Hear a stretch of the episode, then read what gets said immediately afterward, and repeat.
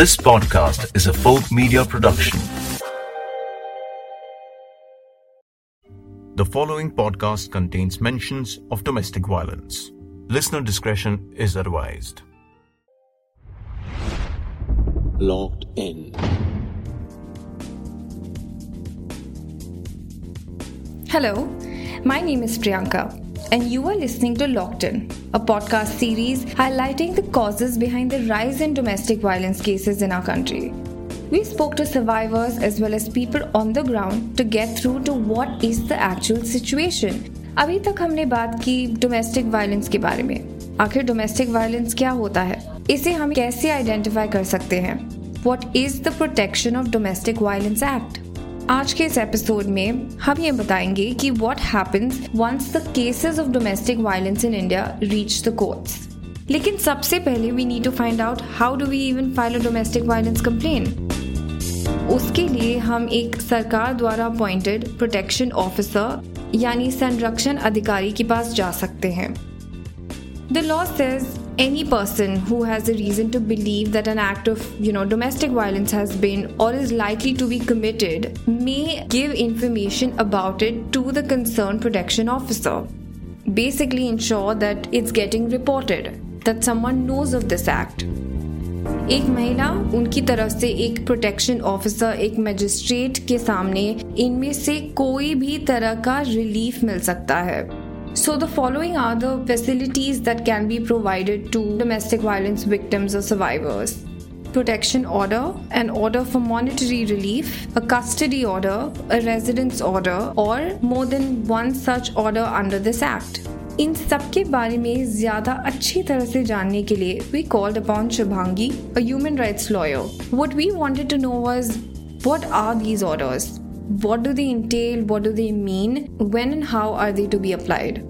First up is the protection order. This protection order is not limited to the household itself, but is in fact far reaching. Here is Shubhangi. संरक्षण की राहत का आदेश ये हमको हर किस्म की घरेलू हिंसा के मसले में ये राहत मांगनी चाहिए जो हिंसा हो रही है, कोर्ट हिंसा करने वाले को आदेशित करे कि ऐसी हिंसा पर वो रोक लगाए, जिसके उल्लंघन पर कोर्ट में एक अर्जी दाखिल करके पुलिस की प्रक्रिया को चालू किया जा सकता है। तो अगर मेरे साथ यौनिक हिंसा हो रही है घर के दायरे में और, और साथ में आर्थिक हिंसा भी हो रही है और इसके लिए मैंने कोर्ट में अर्जी डाली है और मैंने उसमें संरक्षण आदेश मांगा है तो कोर्ट आदेशित करेगी कि किसी भी प्रकार की हिंसा अगर मेरे घर पे मेरे कार्यस्थल पर मेरे पढ़ने के स्थल पर अगर की जाती है तो वो कोर्ट के सीधे सीधे आदेश का उल्लंघन होगा वो कंटेम्प्ट ऑफ़ कोर्ट उसको माना जाएगा।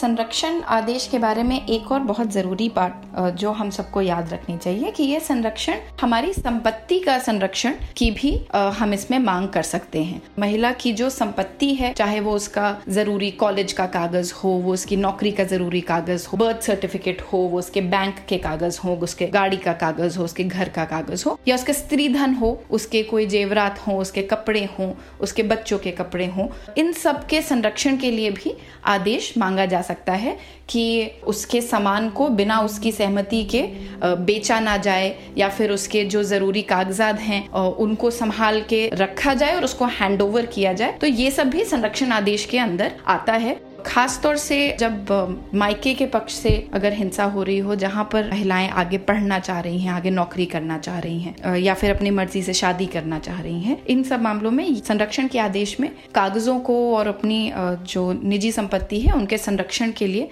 मांग करना बहुत ज़रूरी हो जाता है और इस अधिनियम का हम इस्तेमाल कर सकते हैं।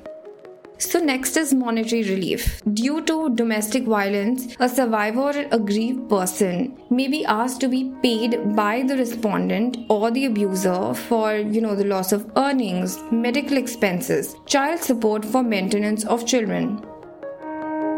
आर्थिक राहत या मुआवजे? तो अगर हिंसा की वजह से पढ़ाई छूटी है, नौकरी के अवसर छूटे हैं, नौकरी के दिन छूटे हैं मेंटल हेल्थ स्पेशलिस्ट की फीसें आई हैं, हिंसा की वजह से अगर घर छोड़ना पड़ा है और अलग घर में रहना पड़ा है, आपका जो साजी गृहस्थी में निवास का अधिकार है, उसके बावजूद आपको राशन के लिए खर्चे करने पड़े हैं।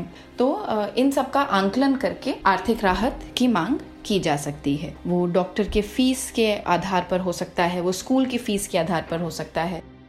उसके अलावा जो महिलाओं का परिवार में जो अनपेड केयर वर्क जिसको कहते हैं, एक गृहस्थी को संभालने के लिए जो मेहनत लगती है, जो काम लगता है, जिसका एक बाज़ार के हिसाब से आंकलन नहीं होता पैसे के नज़रिए में, उसको भी इंक्लूड करके एंड ऑफ़ कोर्स जो भी आर्थिक राहत मांगी जाती है वो जो महिलाएँ हिंसा की अर्जी डाल रही हैं वो अपनी ज़रूरत अपने ऊपर हुई क्षति के हिसाब से बनाएँगी कोर्ट पर पर ये निर्भर होता है कि वो कितना मुआवजा आखिर में देगी And there's also something called as custody order. A magistrate can, you know, grant temporary custody or any child or children to the survivor.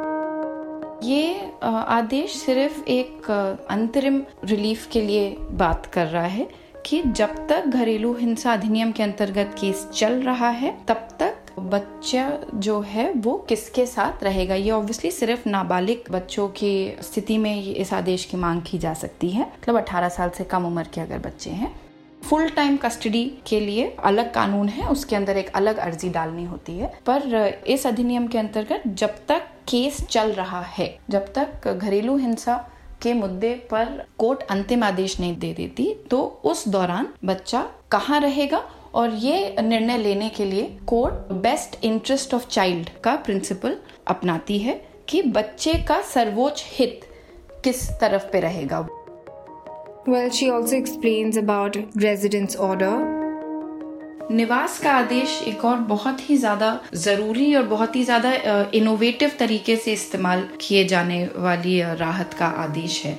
घरेलू हिंसा के चक्रव्यूह से निकलने में एक बहुत बड़ी अड़चन जो महिलाएँ महसूस करती हैं। घरेलू हिंसा अधिनियम के आने का भी एक बहुत ज़रूरी कारण जो था कि जब साझी गृहस्थी में जब नातेदारों द्वारा हिंसा की जाती है तो हिंसा पे रोकथाम लगाने के निर्णय लेने के लिए या फिर हिंसा से निकलने के निर्णय के लिए एक हमेशा सवाल, बहुत भारी सवाल जो महिलाओं के सर पर मनराता है, वो है कि हम अगर जिस घर में रह रहे हैं, उन्हीं लोगों के खिलाफ अगर हम कंप्लेंट करेंगे तो हमको इस घर से निकाल दिया जाएगा। हमारे बच्चों के सर के ऊपर की छत, वो हमसे छीन ली जाएगी। तो इसलिए महिलाएँ अक्सर चुप रह जाती हैं। तो निवास का आदेश इसीलिए इतना ज़रूरी इसमें डाला गया। ये निवास का आदेश जो है, ये एक बहुत महत्वपूर्ण अधिकार के ऊपर बसा हुआ है। वो है right to residence right to reside मतलब निवास का अधिकार। भले ही आ, मेरे पास एक मकान का मालिकाना हक ना हो भले ही वो मकान वो ज़मीन वो संपत्ति मेरे नाम की ना हो पर क्योंकि मैं उस घर की सदस्य हूँ भले ही बेटी के रूप में या बहू के रूप में सास के रूप में माँ के रूप में बुआ मौसी जिस भी रूप में पर मैं उस परिवार का सदस्य हूँ, इसीलिए उस परिवार के घर में निवास करने का और सुरक्षित रूप से निवास करने का मेरा पूरा पूरा अधिकार बनता है, कानूनन अधिकार बनता है। इसका मतलब ये नहीं कि मैं, मेरा मालिकाना हक हो गया उस संपत्ति पर। तो इस कानून ने इस अधिकार को सेंटर पॉइंट बनाते हुए निवास के राहत की बात करी है। जिस घर में सुरक्षित आश्रय का एक सामाजिक वायदा था, वहाँ पर अगर हिंसा हो रही है तो वो राहत के रूप में आना चाहिए जिससे कि ज़्यादा से ज़्यादा महिलाएँ और बच्चे घरेलू हिंसा के खिलाफ आवाज़ उठा पाए। And finally what does the interim order mean इस अधिनियम में एक बहुत ज़रूरी आदेश का जो प्रावधान बनाया गया है वो है अंतरिम आदेश।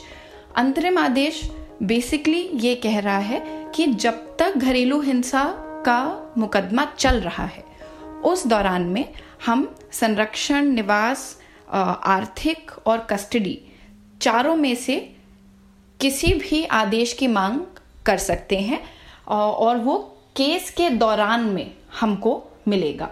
और कोर्ट उसमें शुरुआत की ही कुछ हियरिंग्स में अंतरिम आदेश की अर्जी के ऊपर वो अपना ऑर्डर देते हैं और उसको चालू करवा देते हैं। ये फाइनल ऑर्डर से थोड़ा डिफरेंट भी हो सकता है और इसी अंतरिम आदेश को या फिर फाइनल ऑर्डर में मर्ज करके भी फिर फाइनल डिस्पोजल केस का किया जा सकता है। तो उदाहरण के तौर पे अगर किसी लड़की ने अपने घर वालों से राहत के लिए अर्जी डाली है कि उसकी पढ़ाई रोकी जा रही है या फिर उसकी ज़बरदस्ती शादी करवाई जा रही है तो उसको आदेश चाहिए कि बिना उसकी मर्ज़ी के उसको कहीं पे और शादी ना करवाई जाए उसको बंद घर पे बंद ना करके रखा जाए और उसको अंतरिम आदेश में ये चाहिए कि वो अभी कॉलेज की पढ़ाई कर रही है तो उसकी कॉलेज की फ़ीस उसके घर वाले देते रहें So, these were the various forms of relief that the courts can provide to the survivor. And this brings us to the end of the episode. Thank you for tuning in. In the next episode, we will be tackling some more facets of domestic violence, including bystander intervention. What can people like us do to safeguard our women from domestic violence? Well, stay tuned to Locked In. This is Priyanka signing off.